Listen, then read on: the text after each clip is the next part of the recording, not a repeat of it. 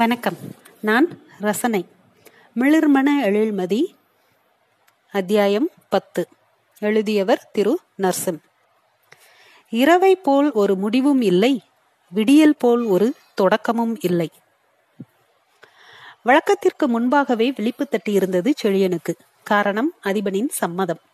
அதிபனின் சம்மதம் செழியனை அவ்வளவு மகிழ்ச்சியில் ஆழ்த்தியது நமக்கு பிடித்தோர்க்கு ஏதேனும் நல்லது நிகழ்ந்தால் நம்மை அறியாமல் தொற்றிக்கொள்ளும் உற்சாகம் செழியனின் முகமலர்ச்சியில் தெரிந்தது.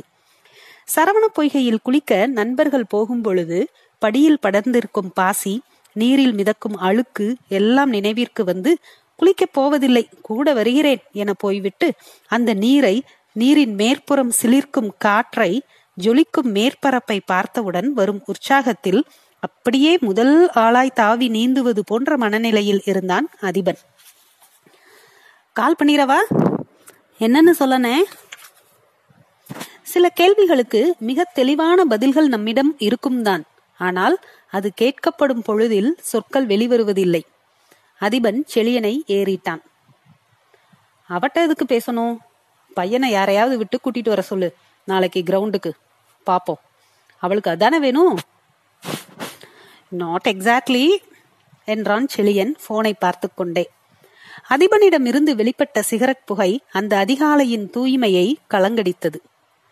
Then what then what the என்று பாதியில் நிறுத்தி மீதி சொல்லை புகையாய் ஊதினான் அதிபன். செழியன் சிரித்தான். ஆக்சுவலா அந்த அக்கா குரல்ல அவ்வளோ லவ் இருந்துச்சு. அதி அதின்னு அந்த ரெண்டரை மணி நேரத்துல ஆயிரம் தடவை சொல்லியிருக்கோம்.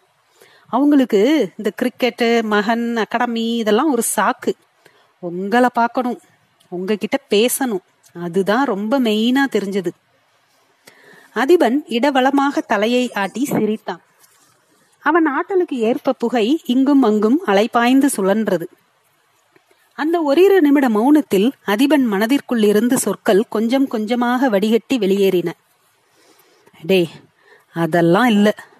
ஆமா லவ் பண்ணோம். செம்மையா லவ் பண்ணோம்.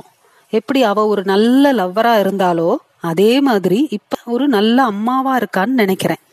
நல்ல ஒய்ஃபாவும் இருப்பா. எனக்கு மறுபடியும் அவளை பார்க்கணும் பேசணும்னுலாம் எதுவுமே தோணல.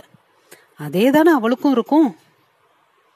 தென்றலுக்கு அனுப்பிய தம்ஸ் அப் மெசேஜை பார்த்து விட்டாளா என பார்த்து கொண்டே அதிபன் பேசுவதை கேட்டுக்கொண்டிருந்தான் செழியன்.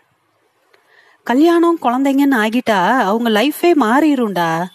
தாட் ப்ராசஸ் ப்ரையாரிட்டி எல்லாமே மாறி போகும். இளவு வீட்டில் எப்பவாவது நோட் பண்ணியிருக்கியா? செழியன் நிமிர்ந்தான். அதிபனை பார்த்தான். அப்பாவோ அம்மாவோ செத்து போனா அந்த வீட்டில் பொண்ணுங்க பசங்கன்னு எல்லாரும் அழுவாங்க. ஆனா நல்லா பாரு கல்யாணம் ஆகாத பையனோ பொண்ணோ ரொம்ப நேரம் அழுதுகிட்டு இருப்பாங்க. மற்றவங்க கொஞ்ச நேரத்துல அழுகைக்கு நடுவுல தன்னோட குழந்தைங்க சாப்பிட்டாச்சா தன் புருஷன் எங்க போனான் அப்படின்னு ஒரு சுத்து சுத்திட்டு வந்து மறுபடியும் அழுவாங்க. செழியனுக்கு ஏதோ கொஞ்சம் புரிந்தது போல இருந்தது. அதனாலதான் காலங்காலமா பெருசுங்க இந்த பொண்ணை ஒருத்தன் கையில பிடிச்சு கொடுத்துட்டா மண்டைய போட்டுருவேன்னு சொல்றது. அதாவது கல்யாணம் ஆகி குழந்தைங்கன்னு வந்துட்டா சுகம் துக்கம்லாம் ப்ரையாரிட்டி மாறி போயிரும். உண்மைதான் என்பது போல் உணர்ந்தான். ஒரு வீட்டில் விடுபட்ட உதிரிகள் போல் ஆகிவிடுகிறார்கள். அப்பா அம்மாவை இழந்த கல்யாணம் ஆகாத மகனோ மகளோ. அதே மாதிரிதான் இப்போ உன்னோட தென்றல் அக்கா. அப்போ நான் தான் அவ உலகம். இன்ஃபேக்ட் எத்தனை தடவை சொல்லியிருக்கா தெரியுமா? நீ இல்லாமலாம் எப்படி இருக்கிறது? ஐயோ அம்மான்னு. இத்தனைக்கும் நாலு நாள் டோர்னமெண்ட்டுக்காக விருதுநகர் சிவகாசிய பக்கம் போறதுக்கே. இன்னைக்கு எப்படி இருக்கா?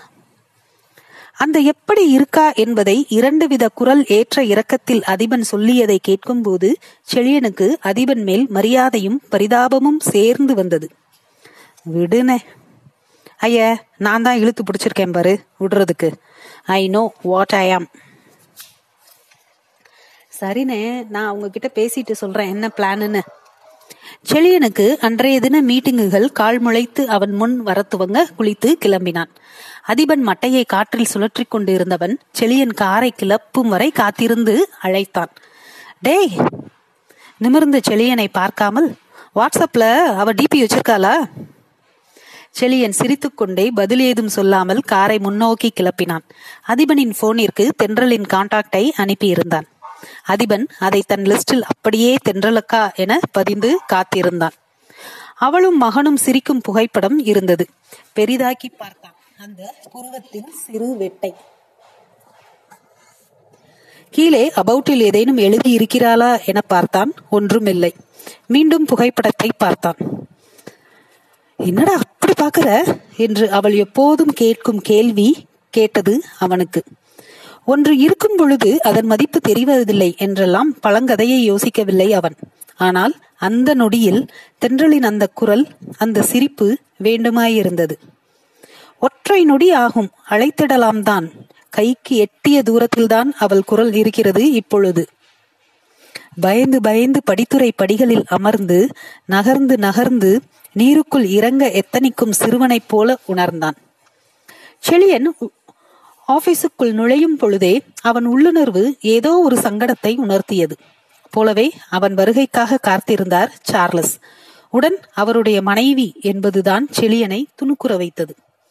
தன் கேபினுக்குள் அமர்ந்து நாளை அவசரமாக உசுப்பிக் கொண்டே உள்ளே வர சொன்னான். சார்லஸ் தன் மனைவியை அறிமுகப்படுத்தினார். அமர்ந்து சில நொடிகள் யார் எப்படி எங்கிருந்து துவங்குவது என்பதை யோசித்துக் கொண்டிருக்கும் பொழுது சார்லஸின் மனைவி பனிக்கட்டியை உடைத்தார். இத்தனை வருஷமா இங்க வேலை பாக்குறாரு இப்ப திடீர்னு செழியனின் தலையாட்டல் ஆமோதித்தல் போல் இருந்தது. செழியன் கவனமாக அவள் கண்களை தவிர்த்து சார்லஸ் பக்கம் திரும்பி பேசினான். சார்லஸ் நான் சொன்னேனே just matter of few months கொஞ்சம் வெயிட் பண்ணுங்க. உங்க டிபார்ட்மெண்ட் இப்ப எந்த விதமான ஒர்க்கும் பண்ண முடியாதுன்னு தான். அவர் மனைவியின் குரல் சட்டென்று ஊடு பாய்ந்தது. சார் இது என்ன டெய்லி கூலி மாதிரியா? அப்போ இத்தனை வருஷம் இங்க நாயா இருந்ததுக்கு? இப்போது என்ன பேசினாலும் அது மிகப்பெரிய எதிர்வினையை உண்டாக்கும். அவர்களுக்காக எவ்வளவோ போராடி கொண்டிருக்கிறான் என்பதெல்லாம் அங்கு சொல்லி பயனில்லை. வீழ்ந்து கொண்டிருக்கும் ஒருவரிடம் தன் முயற்சிகளையோ நல் மனதையோ சொல்வதை விடவும் ஒன்று தாங்க வேண்டும் அல்லது அமைதியாக கேட்க வேண்டும். கேட்டுக்கொண்டிருந்தான் அவள் கொஞ்சம் ஆசுவாசம் அடைந்த பிறகு ஒரு மரம் இருக்குன்னு வைங்க. அதோட கிளைய வெட்டுனா அந்த மரம் கொஞ்ச நாள் அங்க இருக்க முடியும்னு ஒரு சூழ்நிலை வருதுன்னா சின்ன கொப்பு கிளைய வெட்டி விடுறது மரத்துக்கு நல்லது தானே அதெல்லாம் முடியாது. வெட்டுனா மொத்த மரமும் வெட்டுங்கன்னு சொன்னா யாருக்கு யூஸ் ஆகும்? மரம் தப்புச்சுன்னா கிளை வரலாம்ல? அவளுக்கு கொஞ்சமாய் புரிந்தது. சார்லஸ்க்கு மிக தெளிவாய் புரிந்தது. சார் அப்படி சரியானா சேர்த்துப்பீங்கல்ல? உங்களை நம்பலாம்ல? செழியனுக்கு அந்த நம்பலாம் தானே என்ற சொல் அமிலம் போல் இறங்கியது. நாளை என்ற ஒன்றின் மீது அவ்வளவு கருமை படிந்த இந்த காலத்தை நம்பி எவ்வாறு யாருக்கு நம்பிக்கையை கொடுப்பது? ஆனாலும் தலையாட்டினான். அரை மனதாக அவர்கள் அறையை விட்டு வெளியேறினார்கள். தன் மொத்த இயலாமையையும் அனாமிகாவிடம் காட்டினான். இன்ஃபார்ம் பண்ணிருக்கலாமே ஜஸ்ட் ஒன் டெக்ஸ்ட் அவாய்ட் பண்ணிருப்பேன்ல? அனாமிகா மிகுந்த ஆச்சரிய பார்வை ஒன்றை வீசினாள். எப்போதும் எதையும் எதிர்கொள் என்று சொல்பவன் தப்பிப்பதை பற்றி பேசியதால் அந்த பார்வை. அதை உணர்ந்தவன் விரக்தியாய் சிரித்தான். ஐ கேன் அண்டர்ஸ்டாண்ட் பாஸ் என்றார். வேர் மதி என்ற அவன் கேள்விக்கு நக்கலாக அவனை மேலும் கீழும் பார்த்தாள். அவன் உடலில் எங்காவது இருப்பாள் எனும் பொருளில். ஆள்காட்டி விரலால் பொய்யாக எச்சரித்தான். அனாமிகா உண்மையாக சிரித்தாள். கையில் இரண்டு காஃபி கோஃபைகளோடு வந்தால் மதி. கதவை இடுப்பால் நெட்டி திறப்பால் சிந்தும் என அனாமிகா முதலிலேயே கதவை திறந்து நின்றாள். தேங்க்யூ டோலிங் என அனாமிகாவை புகழ்ந்து உள் நுழைந்தாள். Hey சுலி looking dull is everything okay oh yes என்று கோப்பையை வாங்கியவன் அதை நெற்றி பொட்டில் வைத்துக் கொண்டான். இளஞ்சூடு இதமாய் இருந்தது. சோ வாட்ஸ் அப் கேன் தோள்களை குலுக்கி ஒன்றுமில்லை என்றாள். காஃபியை பருகினாள். அனாமிகா சத்தம் செய்யாமல் தட்டி உள்ளே வந்தாள். நாளைக்கு புக் பண்ணிட்டேன். இ பாஸ் ஃபார்மாலிட்டிஸ் டன் என பிரிண்ட் அவுட்டுகளை வைத்து போனாள். மதி என்ன? என்பது போல் நாற்காலியை சுழற்றி முன்னகர்த்தி எட்டி பார்த்தாள். அவள் பார்க்க ஏதுவாக அவள் முன் தள்ளினான். ஓ பெங்களூர் புரியா? எப்போ? கல்யாண பத்திரிகையை கையில் வாங்கியதும் எப்போ எங்கே என்றைக்கு? என்று அபத்தமாக கேட்பார்கள். போலவே கேட்டால் கையில் அத்தனை விவரங்கள் இருந்தும். விசில் அடித்தாள். வாவ்! நாளைக்கு போயிட்டு த்ரீ டேஸ் அதுவும் இந்த சுச்சுவேஷன்ல அதுவும் இந்த வீக் கிரேட் டியர் மதியின் குரலோ ஏற்ற இறக்கமோ எதுவுமே சரியாக படவில்லை ஆமா ரொம்ப நாள் ஆச்சு விசிட் போய். கொஞ்சம் ஆடிட்டிங் பாயிண்ட்ஸ் அவன் பேச பேச அவள் எழுந்தாள் நடந்தாள். வெளியே எட்டி பார்த்தாள். யாயா ஆடிட். ஷுர் மதி எப்போதும் லோக்கலாக கலாய்ப்பாள். ஆனால் அவ்வளவு தெளிவான ஆங்கில சொற்கள் சட் சட்டென வெட்டும் சொற்கள்.